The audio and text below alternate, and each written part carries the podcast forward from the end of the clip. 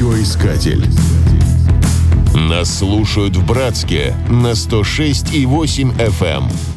Город Братск административно относится к Иркутской области. Он находится на берегах Братского и Усть-Илимского водохранилищ, образованных на реке Ангаре. С высоты птичьего полета Ангара в этом месте похожа на изогнутую ящерицу с длинным хвостом. Возле правой лапки этой ящерицы и притулился Братск.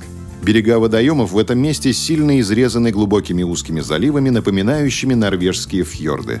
Город растянулся вдоль водохранилища на 65 километров.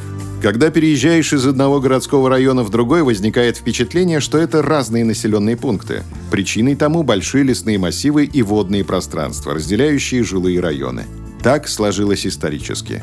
Хотя первое поселение появилось на этом месте в 1631 году, городом Братск стал только в 1955 он образовался в результате объединения рабочих поселков на берегу Ангары, которые выросли вокруг фабрик и заводов.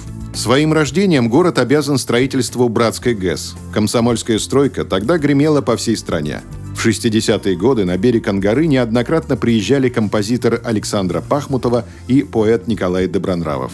Результатом их творческих командировок стал цикл песен под общим названием «Таежные звезды». Потом еще многие десятилетия вся страна с упоением пела песни «Главные ребята, сердцем не стареть», «Девчонки танцуют на палубе», «Лэп 500».